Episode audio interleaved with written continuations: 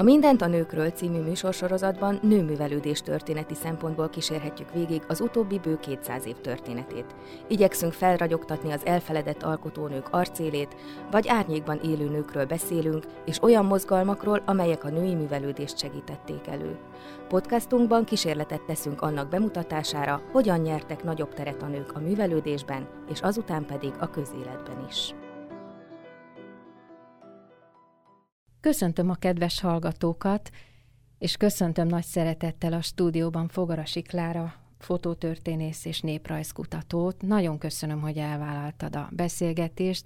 Nőművelődés történeti sorozatunknak egy előreállíthatom nagyon érdekes szakaszához érkeztünk el. Ugye a 19. század nagyjából a harmadik harmada a századforduló felé közeledünk, és már beszélgettünk színésznőkről, irodalmárokról, gyógyszerésznő is volt már a témánk. Most egy igen nagy témába kezdünk bele, valószínűleg, hogy nem is ez lesz az utolsó beszélgetésünk, mert egy másik korszakban, egy másik téma miatt Klára még fog hozzánk érkezni.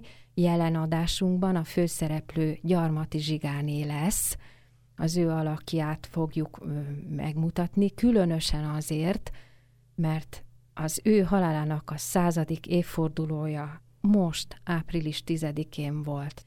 Ez igazán ez az életmű megérdemli azt, különösen az évforduló miatt, hogy bemutassunk egy nagyszerű nőt. De mielőtt hozzákezdenénk ez a pályához és az ezzel kapcsolatos hát, történésekhez, amik a nevéhez fűződnek, Okvetlenül szeretnék hallani egy pár szót arról, hogy Klára konkrétan a felsorolt foglalkozáson belül mi is az, amivel szívesen és szívvel foglalkozol. Néprajzi fotókkal elsősorban, mégpedig a legutolsó kutatásom egy székelyföldi napfényműterem feltárását tartalmazta, sőt, ezt követően, tehát ennek a műteremnek a ipartörténeti, fotótörténeti megközelítése után pedig egy kérdőív felmérése történt, és azt vizsgáltuk meg, hogy ebből a Székelyudvarhelyi Kovács napfény műteremből kikerült fotók az egyes családoknál milyen megbecsültséget és milyen értéket képviselnek. Tehát Valóban. egy ilyen utánkövetéses vizsgálat Valóban szinte. nagyon érdekes, mert a fotók felhasználása legalább olyan izgalmas, mint maguknak a fotóknak az elkészülte. A fotótörténettel kapcsolatban, hogy az előbb is jeleztem, mindenképpen szeretnénk téged visszahívni, de ez a napfény, napfényműterem, jól mondom? Ő mennyire követi a korszakunkat, vagy éppen bele is illik a kezdete, vagy kicsit későbbi? 1900-as évek első évtizedében indult meg ott a munka, tehát valóban beleillik még ebben a, ebbe a korszakba is, pontosan azért, mert Székelyudvarhelyen Ferenci Lukács kezdte meg először a műtermi fényképezést, és csak 1904-1906 körül indult meg a Kovács féle napfényműterem, és az az izgalmas ebben a dologban, hogy kontinu is egészen napjainkig, ami egészen ritka dolog, hiszen ezek a műtermek nem tudtak a későbbiekben megélni, itt viszont a Kovács család harmadik generációjának fényképésze dolgozik ma is, tehát nagy szeretettel invitálom én is a kedves hallgatókat, ha Székelyföldön járnak, egészen pontosan Székelyudvarhelyen, akkor érdemes ezt a történelmi helyszínt fölkeresni, mert ott abban a pici műteremben egy kis időutazáson is részt vehetnek, nem csak azért, mert maga a helyszín olyan, hogy arra érdemes, hanem azért is, mert maga a fénykép elkészítésének a módja visszaidéz valamit abból, ahogy régen, hát nem is a 19. század végén, de akár a 20. század elején még készültek ezek a felvételek, tehát más az idő, érzékelés akkor, amikor mi megszoktuk most, különösen a digitális felvételek kapcsán, hogy renge, sokat, pillanatok alatt, nagy mennyiségben, ott viszont ez teljesen másképp. Ott ez egy szertartás, ugye a 19. század végén a műtermekben még a fejét is ki rögzítették, és úgy készültek ezek a műtermi felvételek, hát ilyen kellék még ebben a műteremben is megvan, de azok a hátterek is, amiket Bécsből rendeltek, és ezekből a Bécsben rendelt hátterek előtt készültek a felvételek, attól függően, hogy milyen évszak volt, milyen ruhában, hangulattal ö, ment oda az egyes ö, modell, aki magáról képet akart rendeltetni. Tehát most is ez van, hogy ezek között a historikus díszletek és kellékek között tudnak felvételt készítetni, de erre föl kell készülni, hogy ez egy kicsit időigényesebb, mint amit megszoktak manapság. Ennek nagyon örülök, hogy így kicsit előrevetítettük egy későbbi műsornak a, a témáját, amit már most több egyszer mondok, hogy feltétlenül meg fogunk csinálni. Figyeljék a művelődés történeti műsort, mert hogy ide is el fogunk érkezni, és akkor erről sokkal bővebbet is tudunk. A fotóval kapcsolatban még így az elején, mielőtt rátérnénk Gyarmati Zsigáné tevékenységére, mm, még szóba került itt közöttünk, hogy a fotózásban Izabella főhercegnő jeleskedett. Tehát nem csak amatőr volt, hanem szinte értékelhető minőségű képeket készített. Ezt is csak úgy villancsuk fel, mert ezt is majd a fotótörténet kapcsán mondjuk el. Izabella főhercegnő nagyon izgalmas felvételeket készített, ezeket a Nemzeti Múzeum történeti fényképtárában találhatják meg az érdeklődők, és valóban lelkes amatőr fényképész volt tulajdonképpen, de nagyon hozzáértően és jó szemmel készültek ezek a felvételek, és miután én a néprajzi fényképekkel foglalkozom, azt is elmondhatom, hogy értékelhető és nagyon körültekintő módon készítette el az egyes falusi életképekről ezeket a felvételeket, tehát nem csak a saját gyermekeit, nem csak a rokoni körben vagy a főúri körökben készült felvételek az izgalmasak, hanem a néprajzi szempontból értékelhetőek is. Reméljük, hogy felcsigáztam a hallgat, felcsigáztuk közösen a hallgatók érdeklődését, hogy később kitárgyaljuk részletesen, és most ténylegesen kezdjünk el beszélni főszereplőnkről, Gyarmati Zsigáni Hori Etelkáról, akinek a szertágazó tevékenységét, hát reméljük, hogy a műsor végéig be tudjuk mutatni nagy vonalakban, de hát egy nagyszerű életmű, mint mondottam. Lelkészlány volt, azt hiszem, ha jól emlékszem, úgy ö, valahogy helyezzük el hogy ö, ki, hogy is kell őt elképzelni. Egy református lelkésznek a lánya volt, Húri Farkas volt az édesapja, és Magyar Gyerő monostoron született, tehát már a szülői indítatás olyan volt, hogy ott is ö, jól ismerte ennek a közösségnek az életét. Az érdekes az, hogy a rendkívüli műveltséggel rendelkező édesapja még latinul is tanítatta, tehát ezt írja róla a szakirodalom, hogy kivételes, érzékenységű és műveltségű ember volt már fiatal korában is. És aztán a népi kultúrát nem csak a szülői házból, hanem 1861-ben Gyulai Pál kérte őt föl arra, hogy népköltést végezzen ott a faluban, tehát már azzal a tevékenységével elkezdődött. Ezt követően férhez ment Gyarmati Zsigához, a Zsigmondhoz, bocsánat, csak mi annyira megszoktuk, hogy Gyarmati Zsigánénak hívjuk, tehát hogy férhez menetelével Bánfihunyadra költözött, és itt fejtette ki azt a tevékenységet, amit mi lényegében ilyen nagyra értékelünk, és valóban művelődés történeti szempontból igen nagyra értékelhető. Azt akkor láthatjuk, hogy egy, egy gondoskodó és egy őt értékelő édesapa, és valószínűleg egy megértő fél lehetett a környezetben, anélkül ezt nem lehet azt hiszem elképzelni, hogy valaki ilyen szertágazó tevékenységbe kezdjen. Tehát a lánykori kis zsengék, kis írásmű kísérletek után talán azt hiszem úgy emlékszem, hogy a, a házasság kezdeti idejét kivéve, amikor gyerekek születtek, és így tovább, lassan elkezdte a, azt a nagyon komoly gyűjtőmunkát, ami már nem csak ilyen próbálkozás volt. Hogy indult ez a, ez a az egész gyűjtőmunka? Igen, hát még egyszer, ha egy picit visszamegyünk ahhoz, hogy hogyan értékelhetjük az ő személyiségét, noha nem én vagyok igazán hivatott erre, mert én valóban fotótörténettel foglalkozom, de annyit elmondhatunk így általánosságban vagy előjáróban, hogy az írói tevékenysége nagyon jelentős, a szervező tevékenysége, amivel a kalotaszegi varrottasokat megismerteti a világgal, és a néprajztudomány ennek kapcsán helyezi előtt arra méltó helyre, amivel igen nagyra becsüljük ezt a tevékenységet.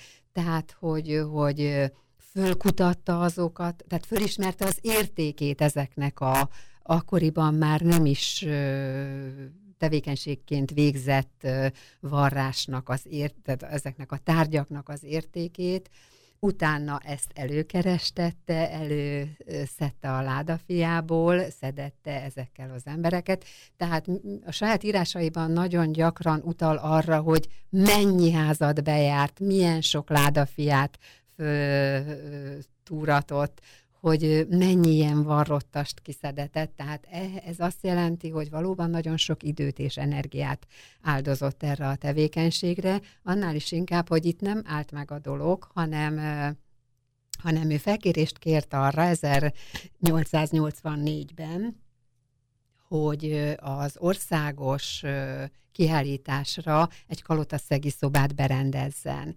Tehát gyakorlatilag ez a néprajzhoz kötődő, vagy népművészeti jellegű tevékenység ezzel indult, ezzel az országos budapesti kiállítással, ahogy ezt a kaloteszegi szobát elkezdte berendezni, és ennek az anyagát összegyűjtötte. Tehát ez akkor indult meg, és a későbbiekben úgy teljesedett ki, hogy fölismer, ennek borzasztó nagy, tehát rettentő nagy sikere volt, Rudolf Erzsébet királyné, Rudolf főherceg, illetve Rudolf trónörökös és mások. És nagyon sok művész. Meglátták, értékelték, meg akarták vásárolni, tehát kiderült az, hogy erre rendkívül nagy igény van, erre a míves, gyönyörű kézimunkára, és elkezdte akkor tudatosan is gyűjteni ezeket a munkákat, és később megszervezte azt, hogy ezek ezek országos és Európa különböző pontjain kiállításokon vettek részt, nagy publicitást kaptak, tehát ezek összefüggő tevékenységek végül is, és ennek minden egyes állomása is igen figyelemre méltó. Thank you.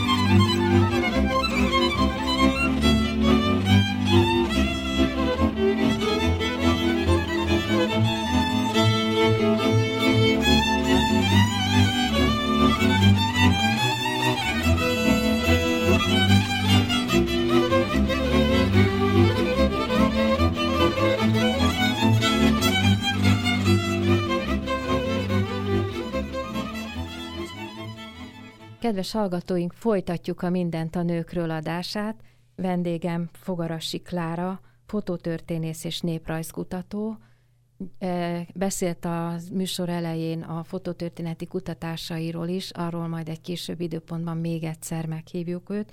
de aztán elkezdtük tárgyalni főszereplőnket, Gyarmati Zsigánét, aki azt hiszem, hogy méltatlanul elfeledett alakja művelődés történetünknek, pedig igen-igen jelentős valaki, nagyon nagy vállalkozások fűződnek nevéhez, és egyébként pedig korábban elismert író volt, különböző társaságok tagjai, például az Erdélyi Múzeum egy lett tagja, a Petőfi Társaság tagja, írásait publikálják, a lapokban regényeit kiadják, de ami miatt most róla beszélünk, az egy egészen más, nagy szabású, óriási tevékenység, az, hogy megmentette a kalotaszegi népi hímzés, népművészetet a, a senyvedéstől, mert hát kicsit le, le ö, halkulóban volt ez a tevékenység a környéken. Tehát mondjuk el, hogy tulajdonképpen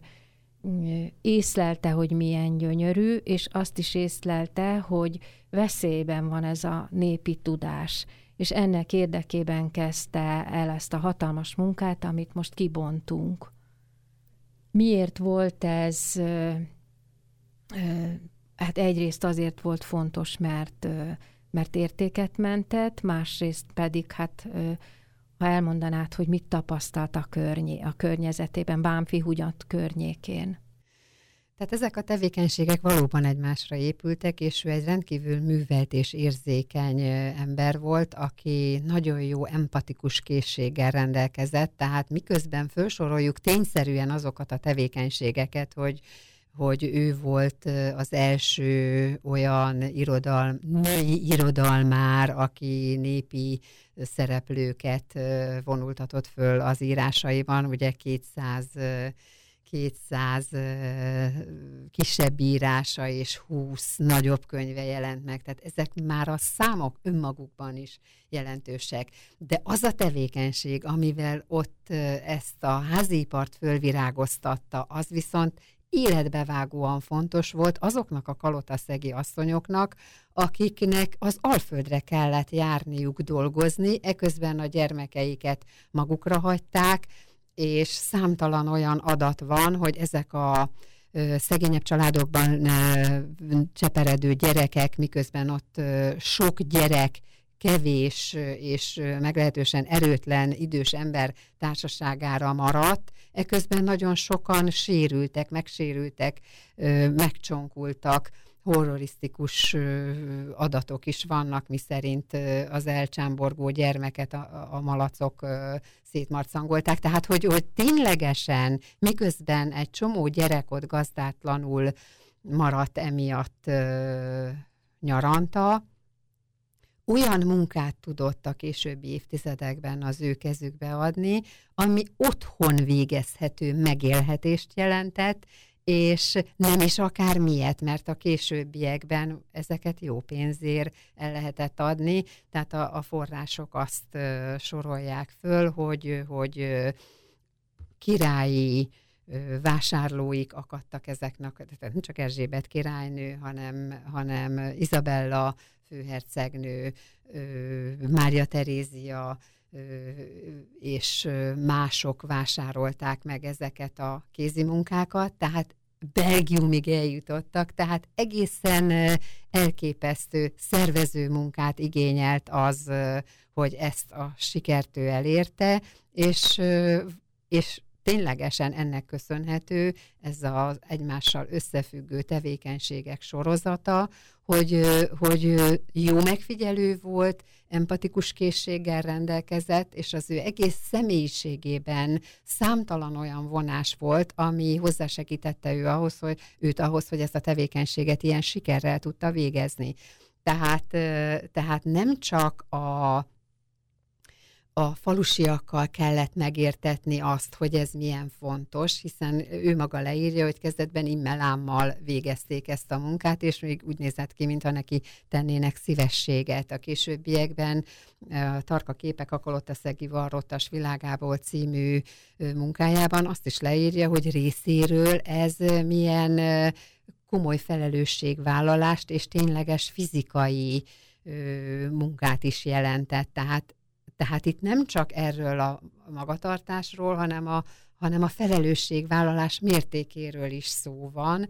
Ezek teszik lehetővé azt, hogy ez ilyen szépen kiteljesedhetett, és egyformán szót értett tehát a falusiakkal, akiknek megértette a problémáit, végig gondolta, hogy ezt miképpen lehet föloldani, miképpen lehet ezen változtatni, és ugyanúgy szót értett a, a sajtó képviselőivel, akik minden esetben mellé álltak, és minden fórumot, minden lehetőséget megragadott a fővárosi lapoktól a vasárnapi újságig, ezeket publikálta. Én, mint fotótörténész, ezzel úgy találkoztam legelőször, hogy a Kudorkata lakodalmáról és a Bánfiúnyadi lakodalomról írt leírásában ott találtam a Dunki fivérekkel elkészített fotósorozatát. Tehát, tehát ez, ez így ennek köszönhetően az ő egész személyiségében benne rejlett, hogy így alakultak az ő sikerei.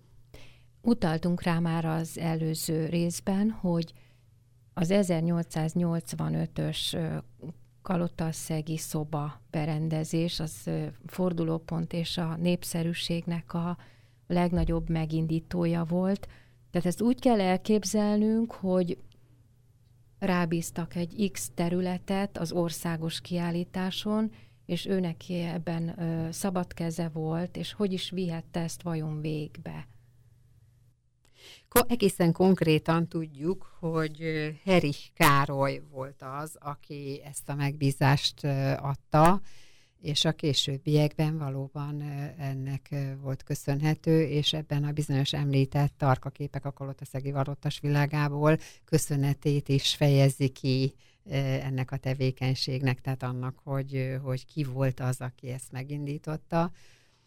A többieknek is, tehát Izabella főhercegnőnek ajánlja ezt az egész írást, és mindvégig olyan elismeréssel és olyan mély tisztelettel beszél mások tevékenységéről is, beleértve nem csak a főhercegi, hercegi és egyéb méltóságokat, hanem ugyanilyen tisztelettel beszél a falusiak szépen végzett munkájáról is, sőt, igen fontos az, hogy a minőséget milyen szervezéssel és milyen odafigyeléssel követeli meg tőlük. Tehát ezt is leírja a szakirodalom, hogy az ő halála után mennyire megváltozik ez, tehát ő igenis nagyon odafigyelt arra, hogy minőséget várt el. Ezt is nagyon szépen megszervezi, tehát megvoltak a napok, amikor mehettek hozzá, és vitték a bemutató munkákat, amivel később komoly megrendeléshez juttattak. Tehát itt több szűrő volt, ahogy ezt az egész munkát végezte, vagy ahogy megindította. Hallgassunk megint egy kis ideillő zenét.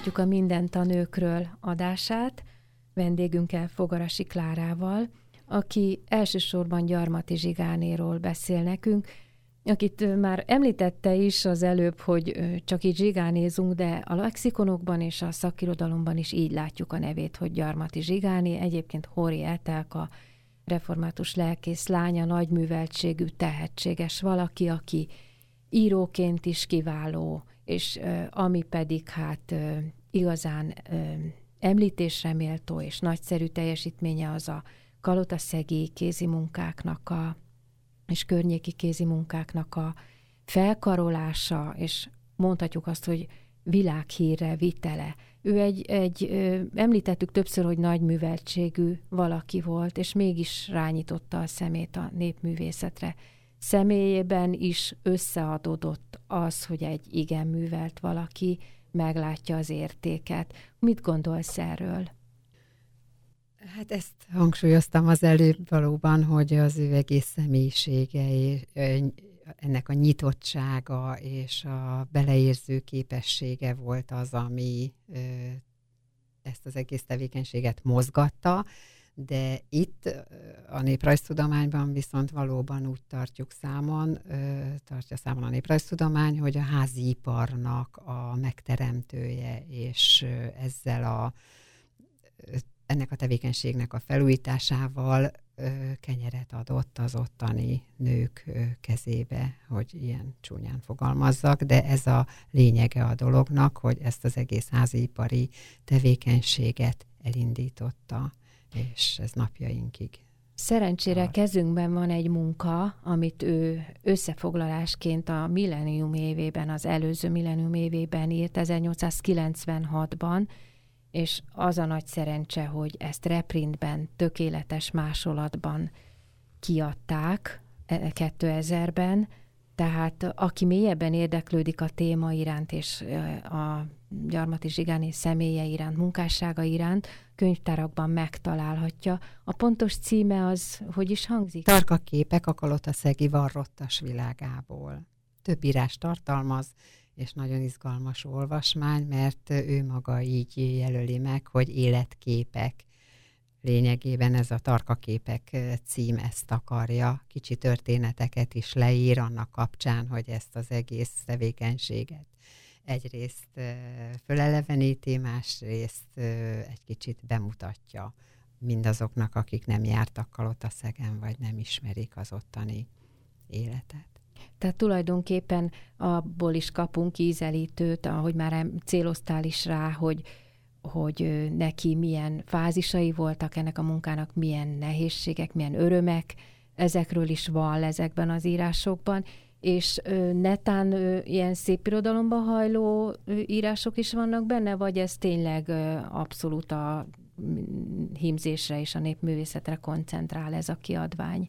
Elsősorban erre koncentrál, és tisztelgés mindazok előtt, akik segítették, mert hogy az ő munkáját ahhoz, hogy ennek a különböző házipari termékeknek a terjesztése ilyen európai szinten megvalósuljon, ahhoz nagyon sok segítséget kapott, nem csak arisztokrata hölgyektől, főhercegnőktől, hercegnőktől, hanem polgárasszonyoktól is. Ezt is hangsúlyozza ezekben az írásokban, hogy, hogy könnyű volt így az ő helyzete. Hát ezt azért én idézőjelbe teszem ezt a könnyű dolgot, hiszen említettük már az előbb is, hogy nem csak anyagi nem csak energiát áldozott erre, hanem tényleges anyagi befektetést is, hiszen ő maga vásárolta meg azt a fodorvásznat, azt a pamutot, amit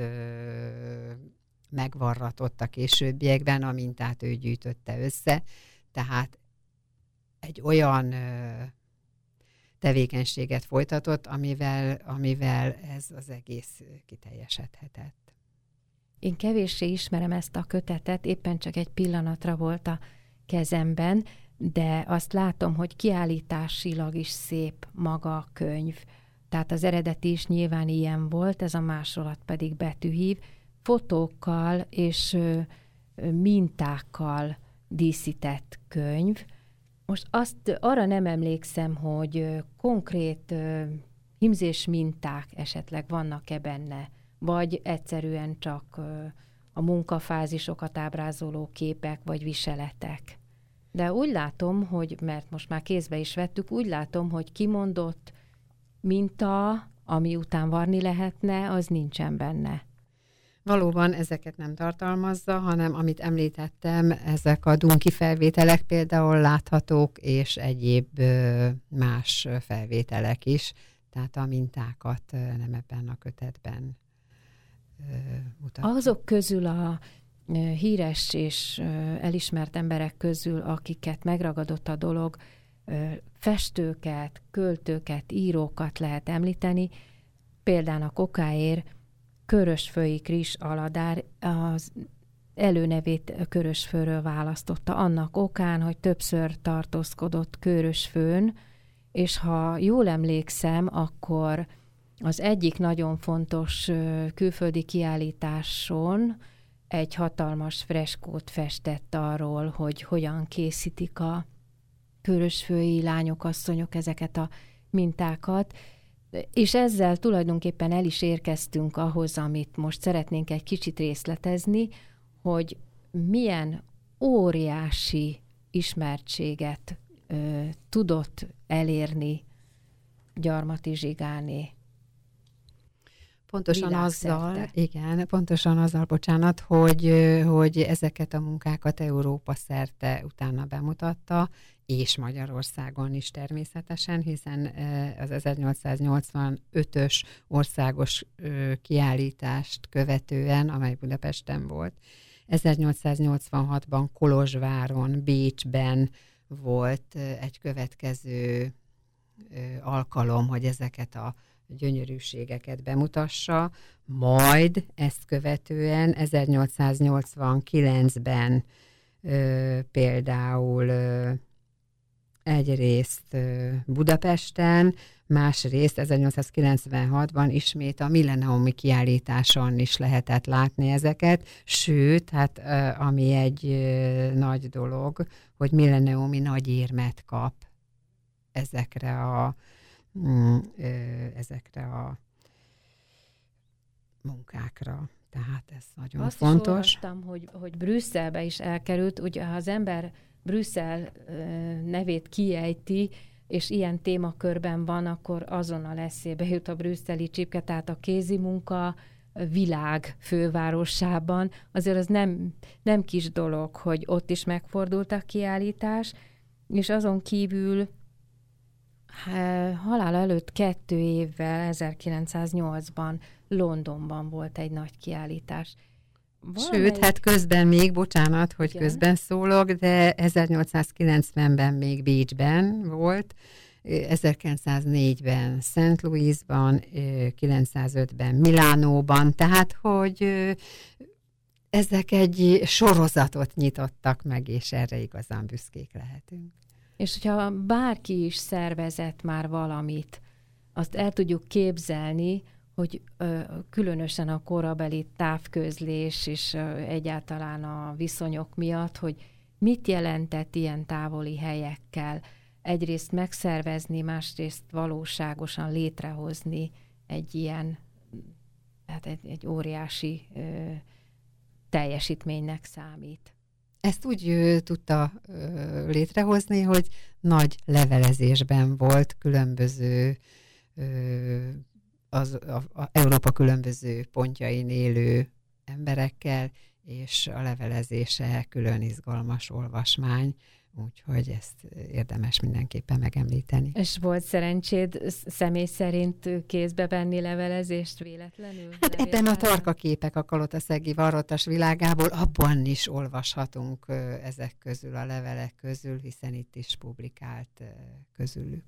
Akkor viszont a hallgatók előtt is ott a lehetőség, hogyha ezt a tarka képek a Kalotaszegi varrotas világából című könyvet megkeresik könyvtárban, akkor megláthatják a levelezési stílusát, meg egyáltalán az írói stílusát Gyarmati Zsigánénak, akiről a műsor nagy részében beszélgetünk, hiszen, mint többször említettem, április 10-én volt éppen száz esztendeje annak, hogy ő meghalt. 1843-ban született, az említett magyar... Magyar gyerőmonostor. Gyerőmonostor, kicsit nehéz nekem kimondani, és lényegében ö, egész fiatal lánykorától Bánfihunyadon élt a férhez menés okán, és hát igazán nem volt oda kötve a közvetlen lakóhelyéhez, mert hát úgy látjuk a, a későbbiekben, körülbelül úgy a úgy az, az élete derekán talán, hogy a 40-es évei, 40-42 éves kora körül valahogy így lett ez a tevékenység olyan szerteágazó, hogy azt hiszem, hogy akkor alapjaiban változhatott meg az ő egyéni élete is. Fontos nőalakok közül, akiket itt a műsorainkban végigveszünk, akkor a műsor végén egy igazán egy-két mondatos összefoglalóval búcsúztassuk el Gyarmat, Gyarmati Zsigáné Horietelkát, hogy mit ad nekünk az ő emléke.